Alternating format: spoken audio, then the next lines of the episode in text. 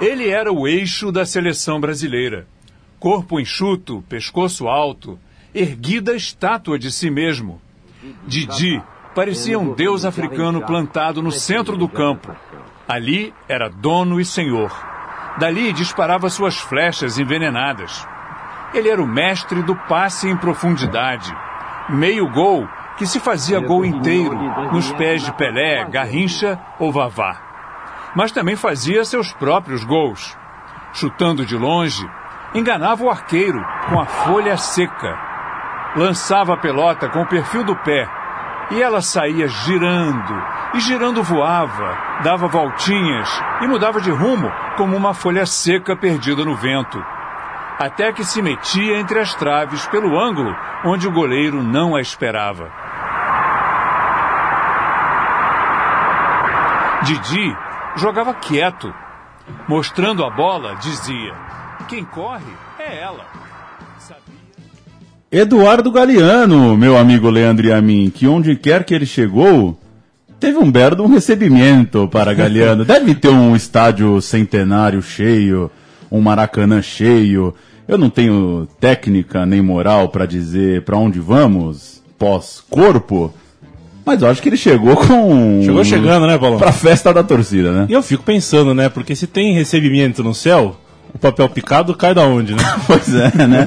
Onde é, a gravidade, né? É a dos, gravidade. dos grandes, das grandes canchas, da onde vão parar esses caras. Nossa homenagem para Eduardo Galeano, vamos falar um pouco mais dele. Nesse Folha Seca de número 59. Você tá bem, Leandro e a mim? Tô bem, cara. E você, como é que Sempre tá? na Coca-Cola. Você me pegou na hora do gole. Tem que largar essa porcaria. Eu já falei com o Chico para tirar isso do, do frigorífico Central Eu fui 3. pegar a cerveja, não achei, peguei a coca. Você é o único cara que eu conheço que toma Coca-Cola e usa regata. Não é, não é pouca coisa, não. Folha Seca de número 59. Tenho o prazer de receber aqui nos estúdios a dupla Pedro Asbeg e Renato Martins, diretores do documentário Geraldinos, em exibição essa semana no festival É Tudo Verdade. Exibições de quarta a sábado, é, espalhadas aí por São Paulo e Rio de Janeiro. Cinco exibições que você confere aí na descrição do nosso programa, os horários, as datas. Tudo certinho. Olá, Pedro Asbeg. Olá, amigos. Muito feliz de estar aqui mais uma vez. E Renato também. O Pedro já é o triplete dele aqui no Folha Seca. O Renato faz a sua estreia. Valeu, Renato, por ter vindo. Obrigado, boa noite. Prazer estar aqui com vocês hoje. Pedro, Renato, é legal entrevistar uma dupla, né? Eu tô me sentindo o Jô Soares quando vai uma banda que faz uma pergunta e um fica jogando pro outro. Assim, É, né? mas Fala só. você. Mas larga do braço do, do, do Pedro que ele não gosta, fica igual o Jô Soares. Ele já tá com a caneca, né? Falem um pouco, apresentem aí para quem talvez é, não tá muito ligado do que se trata o Geraldinos e, e qual que é a sacada do filme, qual que é o grande, o grande lance, a grande motivação do longa. É, bom, o filme começou de um jeito e terminou de outro. A gente tinha planejado fazer um filme é, que mostrava é, um pouco de como funcionava ali a geral do Maracanã, quem eram aquelas pessoas que frequentavam, o que, que representava a geral para o estádio e tudo mais. E esse filme acabou não existindo. Em 2005 a gente fez boa parte é, das filmagens do, do, do filme, mas é, só em 2013 a gente retomou esse filme. Então, durante todo esse período, a gente acompanhou o que estava acontecendo com o Maracanã, com o Rio de Janeiro, e o filme na nossa cabeça foi mudando. Em 2013 entrevistamos Romário, em 2014 entrevistamos uma outra galera, Apolinho, Gilson, dois radialistas lá do Rio, super, super populares que viveram muito tempo Maracanã verdadeiro. Entrevistamos Freixo, entrevistamos Lúcio de Castro, e ali a gente conseguiu de alguma forma atualizar o filme e o filme mudou. E ele passou a ser não mais só sobre a geral, mas também sobre o Maracanã e principalmente sobre o que aconteceu com o Maracanã nesses últimos 10 anos e mais ainda, de que maneira o Maracanã, de alguma forma, é reflexo de, do que está acontecendo no Rio de Janeiro. A gente segue falando de Geraldinos. Vamos ouvir o trailer de Geraldinos. Só que é uma provocação a vocês, né? Antigamente se fazia trailer pro rádio também, né? E aí às vezes a gente solta uns trailers aqui, que é só trilha de fundo, assim, é um mar. Aí fica 30 segundos um mar, assim, no ar. Mas vamos ouvir o trailer Geraldinos, tem muita gente bacana falando, e a gente volta já já para falar um pouco mais sobre o filme.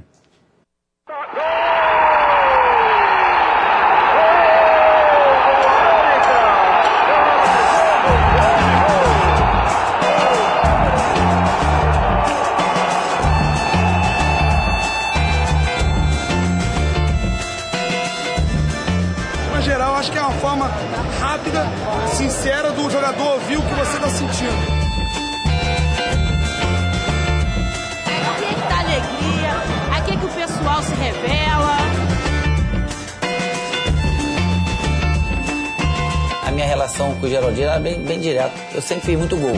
Então todo gol que eu fazia eu ia lá neles. Eu gostava de ouvir, ei Romário, vai tomar no cu, isso era legal pra caramba. Isso me fazia eu fazer mais gol.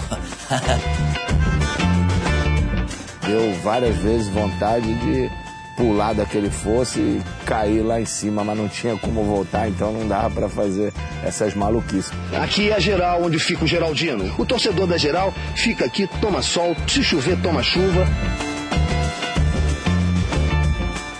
O Geraldino era a expressão ali do Don Quixote, né?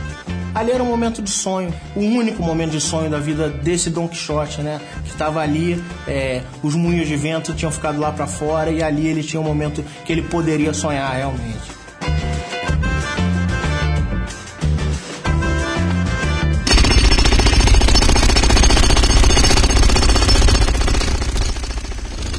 Entrou a britadeira, o Leandro e a mim me deu uma olhada aqui, eu já vi que o trailer funciona, É, então. Porque é. se o cara assusta com a britadeira, acho que era a ideia.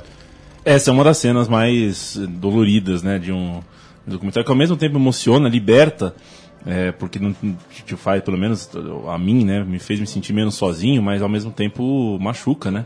E essa cena da britadeira, o som da britadeira, né, junto com, com a imagem, com o imagético do, do, do cimento sendo. Cimento, que, na verdade, é um, é um bem simbólico, mas ali está sendo realmente ah, maltratado fisicamente, né? É, então acho que a cena da britadeira eu olhei pra você porque eu acho que é a deixa pra gente falar sobre a parte sentimental do filme mesmo. E o Lúcio de Castro, entrevistado do filme, é, é- é- era um grande amigo do Eduardo Galeano. A gente recomenda também o texto dele no, no blog que ele assina no site da ESPN Brasil, relatando ali alguns encontros com o Galeano e relatando uma coisa que, que é uma passagem que eu nem sei se ganhou a repercussão que deveria. É, a época em que Adriano começou esse processo de de talvez se aposentar, de talvez não ter mais a confiança dos clubes para ser um jogador de futebol, é, a coisa de, de três anos atrás, se eu não me engano, o Lúcio de Castro pediu para o Eduardo Galeano fazer um texto sobre o Adriano e publicou em seu blog, nada mais nada menos que, que Eduardo Galeano falando de Adriano, o imperador. É uma pena que, que não, não acho que ganhou a repercussão que merecia. Mas, senhores, Pedro, Renato, é, Conta um pouco disso, como, como o Leandro é, deu a deixa. é, a parte emocional do filme é muito forte. Vocês que são do Rio de Janeiro, ao contrário da gente, que tem uma relação um pouco menos próxima com o Maracanã, é, como que essa transformação tem se dado ali? Qual que é o papo de boteco hoje, pós-Copa do Mundo, sobre o que é o Maracanã, o que ele já foi um dia? É, é muito forte. Eu acho que essa parte emocional realmente está no filme. É a nossa visão, e mais do que a nossa visão, é, é a nossa sensação e a realidade das nossas vidas. Né? Eu estava conversando aqui que, com Pedro e com os amigos aqui da rádio que eu não, não, não vou mais ao Maracanã já faz acho que quase um ano.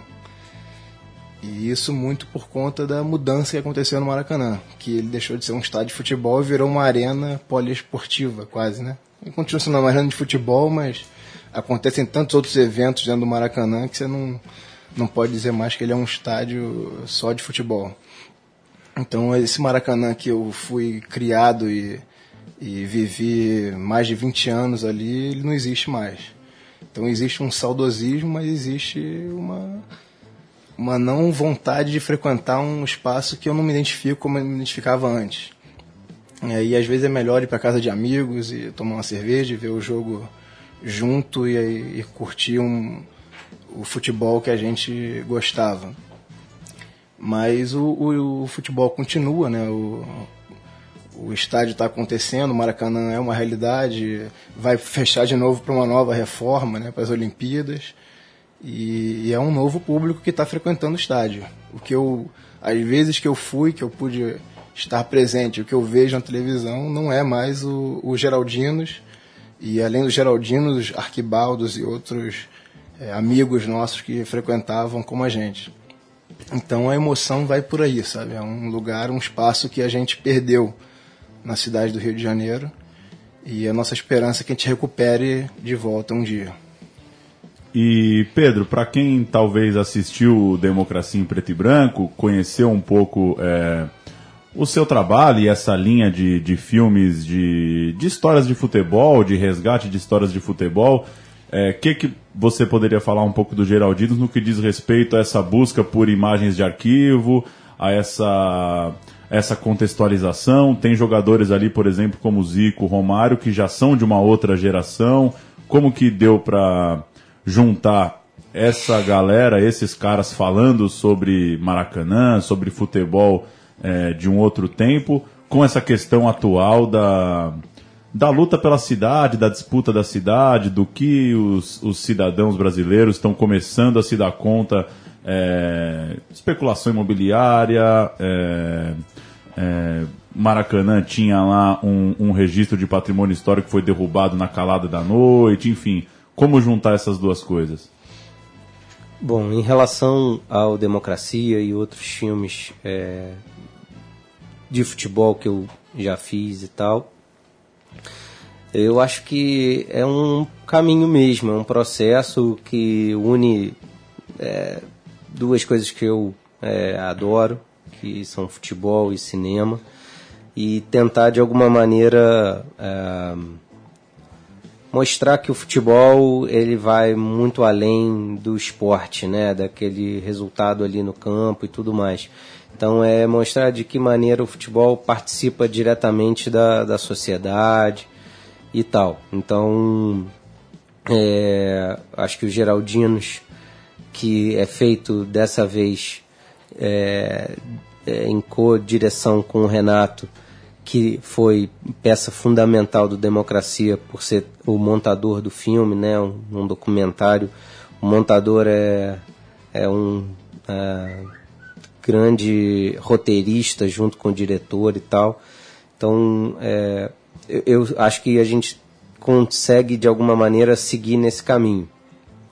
Em relação a, a trazer é, ídolos e tal, além do prazer que é poder encontrar e, conversar com pessoas que a gente admira, como Zico, Sócrates, Casagrande, Romário, Marcelo Freixo, é, sei lá, tem tantas pessoas que nos últimos anos eu tive essa sorte, essa chance. Difícil fazer essa lista, mas é, a gente, inicialmente, eu particularmente, não posso falar pelo Renato, mas eu fui um pouco uh, utópico, eu acho. Eu estava romântico demais, achando que o Zico ia ter o mesmo ponto de vista que a gente que outras pessoas e tal. E eu saí da, da entrevista decepcionado e o Renato falou assim: meu amigo, mas é assim mesmo. É, você achou que o Zico ia falar, porra, tô boladão com o fim da geral, que tristeza, porque o Zico, por exemplo, falou. Ah, eu acho que é importante que ah, agora o Maracanã está na mão da iniciativa privada porque o Estado não tem capacidade de gerir o Maracanã esse tipo de coisa dói ouvir isso de um ídolo, né? É, então, no fim das contas, a gente vai ali atrás de uma série de coisas e aquelas que, que a gente considera interessantes a gente usa. No caso do Zico, por exemplo, a gente acabou é, fazendo uma entrevista de uns 40 minutos, uma hora, e renderam duas entradas no filme muito específicas e de causos, assim. O Romário não, o Romário já tinha uma postura bem mais crítica em relação àquilo que estava acontecendo e, e a, continua acontecendo. É, com o Maracanã e a gente pôde então é, usar a entrevista dele num contexto mais amplo dentro do filme. Você falou de conversar com o Zico, o Leandro e a mim. Hum. Ele não quer nem saber em quem o Evair vota para presidente, É, assim, porque dúvida. tem um medo de saber, né? Sem Vai dúvida. saber o que, que o Evair pensa, né, de Sem política. dúvida. Ídolos preservados. Vai Pois é, saber o que, é que eles isso. Querem. Pra gente ampliar um pouco a, a conversa para falar de documentário brasileiro, é, enfim, vocês estão nessa área há algum tempo, vocês têm outros filmes, seja dirigindo, seja montando, seja participando da produção.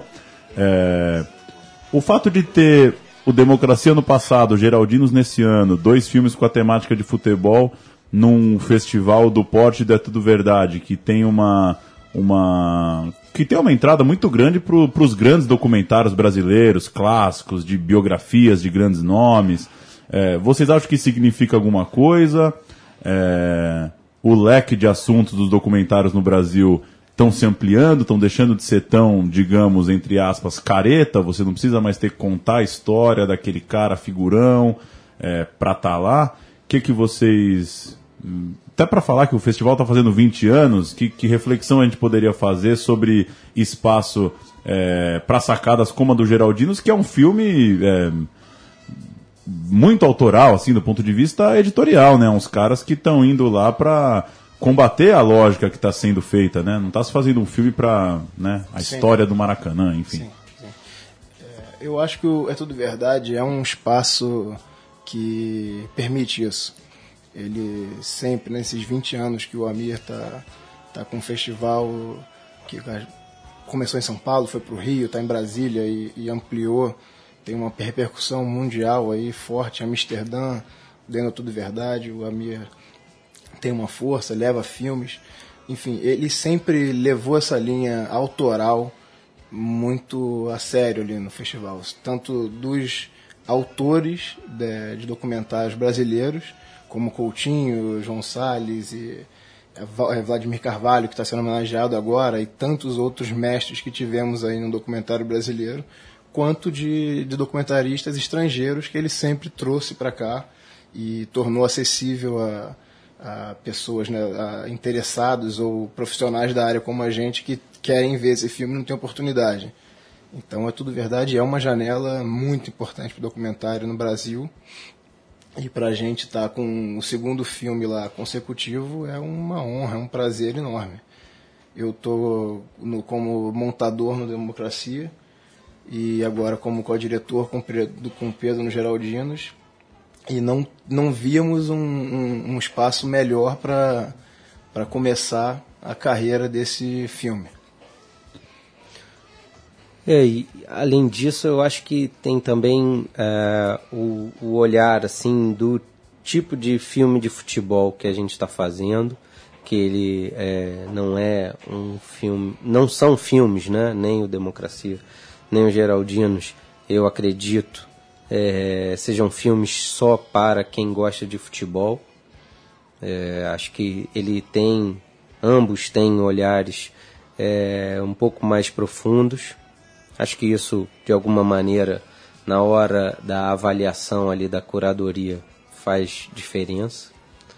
Mas eu acho também que, é, se tudo der certo, é, isso é um exemplo de como o documentário brasileiro está se diversificando e que é, deixa de ser só um documentário, como você mesmo disse, careta, tradicional, não só na linguagem, mas no tema, e passa a, a ser também é, um, um campo de estudo, pesquisa mais amplo. Ainda assim, muito por conta da lei de direitos autorais, existem muito poucos filmes de denúncia. E esse é um papel importantíssimo do documentário.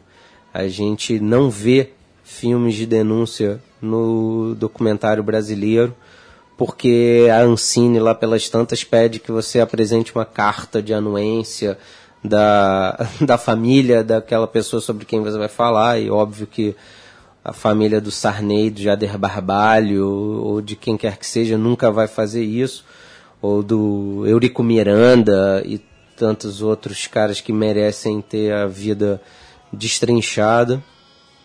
É, ou o simples fato de você tentar mostrar uma foto ou é, uma reprodução de uma imagem que já foi exibida, mas que novamente por conta daquele filme precisa ser autorizada é, uma segunda vez e assim por diante. Então eu, eu vejo nesses 20 anos uma evolução gigantesca, tanto do, da parte da produção quanto do público, cada vez mais pessoas se interessando por documentário, mas eu ainda torço para ver o dia em que a gente vai conseguir é, se livrar dessas amarras aí é, tristes assim e, e, conseguir finalmente fazer com que o documentário brasileiro também é, promova o debate sobre pessoas que não gostariam necessariamente de terem suas vidas debatidas. Leandro Amin trouxe um parágrafo aqui hum. do Eduardo Galeano para você ler. Vai para mim? No programa. É, o primeiro legal. parágrafo ah, de O tá Estádio, página 20 da, uh -huh. da versão ali dos anos 90 de Futebol, Sol e a Sombra. Tá bom. É bonito o primeiro parágrafo. Tá bom, vamos lá. Você já entrou alguma vez num estádio vazio? Experimente. Pare no meio do campo e escute. Não há nada menos vazio que um estádio vazio. Não há nada menos mudo que as arquibancadas sem ninguém. Bonito, Fato né? dos fatos, né? Acho que vai vingar esse Eduardo é. Galeano, hein? Parece que é. escreve legal, Não, Mas né? que é bom, manda um e-mail pra ele, pede um texto que ele faz, eu ouvi dizer que... Que loucura esse livreto aqui, né? É. Que coisa impressionante. Eu, o Eduardo Galeano é um dos caras que eu acabei lendo tarde demais, sabe? Esses caras você tem a sensação que você deveria ter lido antes. Mas é, tem o seu tempo, né? É, enfim. O, ele mesmo dizia que já não lia mais as veias abertas da América Latina, já não faria mais sentido ler, né? É, até como uma provocação, né? Como a forma com que nós mudamos, o continente mudou, o mundo mudou, mas segue mais atual do que nunca. É por isso que é igual quando alguém pergunta para você, sabe, por que que cai sempre Drummond no vestibular? Mas fala, mas Drummond escreveu há 100 anos, ele fala com você ainda. Tenta é. escrever alguma coisa e vem quanto tempo, não é uma porcaria. É. Ô Pedro, mais uma aqui da, do teu currículo. Dogão Calabresa, não tem mais. Essa porcaria acabaram. Democracia não tem mais também. Ninguém mais fala de política no vestiário. Geral não tem mais também. É, que, qual que é? Assim, a gente também fica. É, somos nostálgicos demais. É, a história está meio caminhando para uma coisa. É, a história do futebol indo ali para a sociologia da coisa. As relações estão meio deturpadas mesmo. Por isso que essas essas histórias parece que vão se, se extinguindo e, e, por isso que as pessoas vão se emocionar, por exemplo, ao ver Geraldinos, ao ver Democracia, porque elas não têm mais isso no dia a dia. Você acha que tem alguma conexão aí entre essas coisas? Engraçado, porque eu sinceramente nem tinha pensado muito no, na questão do dogão, é, que é mais um exemplo né, de de alguma coisa que era simbólica né, no futebol e que, e que acabou e que justamente o fim do pernil ali, do dogão, é, é, é muito simbólico mesmo. É, além de representar o assim nitidamente que eu estou ficando velho, eu acho que essas, é, esses filmes eles é, mostram é, uma vontade de, de registrar, né? Eu acho que o documentário tem essa grande força, né? De, de, de alguma maneira guardar ali um período, uma história e passar então a ser uma referência. Eu espero que de alguma forma, é, daqui a X anos, alguém queira ver nosso filme porque ouviu falar da geral e fala, pô, eu ouvi dizer que tem um filme que fala disso. Né? Acho que é, o documentário tem essa força incrível, né? De guardar ali um momento específico. No caso, então, do Dogão, que isso? É, é uma tarde, ali são algumas horas que estão ali registradas, mas que tem tanta, tanto ao redor, né? Tanta gente que lembra daquele final Corinthians e Santos, da pedalada do Robinho, ou mesmo, por exemplo, do que de como era o Morumbi é, há porra, muito pouco tempo atrás, né? E, e, era assim que foi, foi assim que muita gente entendeu o Morumbi e deixou de ser e tal. Então, é, de alguma maneira, por mais triste que seja pensar que a geral acabou, que a democracia corintiana durou muito pouco, que não se vende mais pernil fora do Morumbi e tal. É, tem também uma alegria em saber que é, de alguma maneira está tá guardado, está registrado ali. Para voltar pro Geraldinos e para a gente ir fechando, eu queria que vocês falassem um pouco aí da, da expectativa para a carreira do filme. Estreia, imagino que uma estreia nacional, não é tudo verdade, está nos planos de praticamente todo mundo que trabalha com documentário no Brasil. Imagino que vocês estão felizes com esse começo da carreira do filme. O que o que esperar, qual que, como trazer a galera para assistir o filme, uma coisa a gente sempre fala aqui no programa, né? Filmes de futebol têm tido vida tão dura no circuito comercial, né?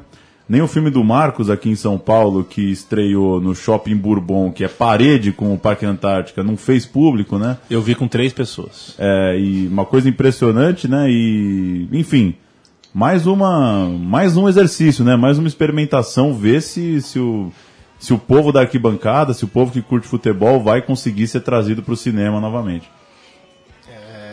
Não, com certeza. A gente já conversei com o Pedro um, alguns dias atrás que o nosso grande sonho é que um dia a gente passe na Uruguaiana, que é o mercado de camelô lá do Rio de Janeiro, e estejam oferecendo os Geraldinos na Uruguaiana, porque isso virou um sinônimo de sucesso, né, de filme de sucesso que chega ao público. E o tema futebol no, no cinema ele é realmente muito complexo, muito difícil.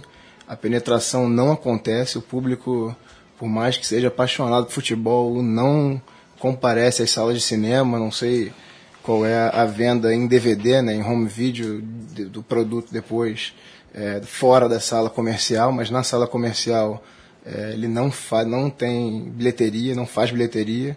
Eu fiz um filme sobre o Petkovic, que eu, eu dirigi uma segunda unidade e a gente filmou o Campeonato Brasileiro de 2009 e o Pet achando que o filme ia acontecer, ia ser um sucesso, não aconteceu o filme. Tiveram pouquíssimos espectadores, o filme está em DVD, está sendo distribuído ainda, mas no cinema não aconteceu e o Pet foi um grande ídolo do Flamengo. Então é um desafio mesmo, assim. Eu acho que o nosso filme ele tem a, a grande é, oportunidade, aí ele tem o grande mérito, não mérito, o grande é, interesse, né, despertar interesse nas pessoas por ser uma, uma, uma história que não existe mais. Por ter um, um valor histórico mesmo, um valor de documento, como o Pedro falou aqui antes. E acho que isso vai bater na, na nostalgia do público, né? Um público que que frequentou a geral ou que não frequentou, mas que viveu aquele período, vai se identificar. E a gente, além da geral, a gente vai um pouco além da geral e mostra como, através dos Geraldinos, que é o nosso tema principal, a gente conta um pouco da história da cidade do Rio de Janeiro hoje. Eu não sei se São Paulo vive o mesmo problema que nós vivemos lá, mas o Rio de Janeiro hoje vive sob uma especulação imobiliária absurda onde é, as pessoas estão sendo expulsas praticamente dos lugares onde nasceram e foram criadas, porque não tem condição de pagar o valor de um aluguel, ou de uma alimentação, ou de um transporte. Então, Geraldinos foi expulso do Maracanã, assim como muitos dos cariocas estão sendo expulsos das suas áreas, porque elas ficaram hoje lugares elitizados, lugares caros para se viver, caros para criar seus filhos e que não te oferece nada além de cobrar preços altos por serviços muito fracos. Então o Geraldino tem esse, esse olhar, sabe? Ele vai além um pouco também do, do, do futebol e da geral do Maracanã. Só dar uma última palhinha, aproveitar que eu já tomei três cervejas, mas para dizer que é, é, agora né? Renato já tem uma filha de um ano e pouco. E eu tô vivendo um pouquinho dessa ansiedade porque tem três meses que eu tô sabendo que minha namorada tá grávida e eu já tô ansioso. E pensar que amanhã nasce um filho que tá há 10 anos para nascer. então é uma sensação muito, muito boa, assim, de verdade, pensar nisso, sabe? Que por 10 anos a gente pensou nisso, falou sobre isso, foi, voltou, debateu, é, felizmente não brigou, mas, é, sabe, passamos por todo o processo é, de fazer um filme, até mesmo durante o momento que a gente quase achou que não ia rolar. Então, saber que amanhã finalmente ele vai estrear, que é, a gente vai poder publicamente mostrar o nosso trabalho e, e justamente num lugar tão especial como é Tudo Verdade, né, num festival tão importante, é sem dúvida uma alegria muito grande. Maravilha, Geraldinos não é tudo verdade. Quarta e quinta em São Paulo, quinta, sexta e sábado no Rio de Janeiro. É, tem uma sessão quase simultânea aqui, hein? Eu até brinquei com o Pedro, né? Na quinta-feira, Leandro é. se o cara mora em Paraty, ele pode ir às 5 em São Paulo, às 8 no Rio. Ah, legal. Dá uma de Platini, né? Que estava em todos os jogos da Copa. Pois é, fica de helicóptero ali, andando, dá, desce em Taubaté, toma um café, vai para outra sessão. Mas é isso, senhores. Valeu. Pedro Asbeg e Renato Martins. Um prazer tê-los aqui e sucesso com o filme. Que se espalhe o máximo possível aí. Valeu, muito obrigado mesmo. É, espero voltar para a quarta, quinta, oitava vez aqui, sempre à disposição. E é isso. É, tomara que as sessões sejam lotadonas. Obrigadão. Valeu, Renato. Obrigado, prazer enorme estar aqui. Espero também voltar e aguardamos todos que estão nos ouvindo no cinema para estar tá vendo um pouco desse trabalho aí com a gente, conversando. Eu brinquei com o Pedro antes é. do programa, Leandro, que eu tinha um ódio assim do Flamengo, ódio de torcedor, né? Brincadeira de criança, quase desde antes de eu ter nascido, né? Mas então eu vou me redimir com a torcida do Flamengo cantando já no novo Maracanã, é, um jogo Flamengo e Botafogo, vai ser o, o bafafá aí que vai encerrar o programa. Bafafá, é uma ótima palavra essa, Nunca né? saberemos se é com hífen ou se é tudo junto, se é né? Tudo junto. Pra mim é tudo junto. Mas bafafá. Tem acento, tem acento no final. Tem, e um é abraço, tô... bela regata, viu? Obrigado, viu, Paulo Júnior.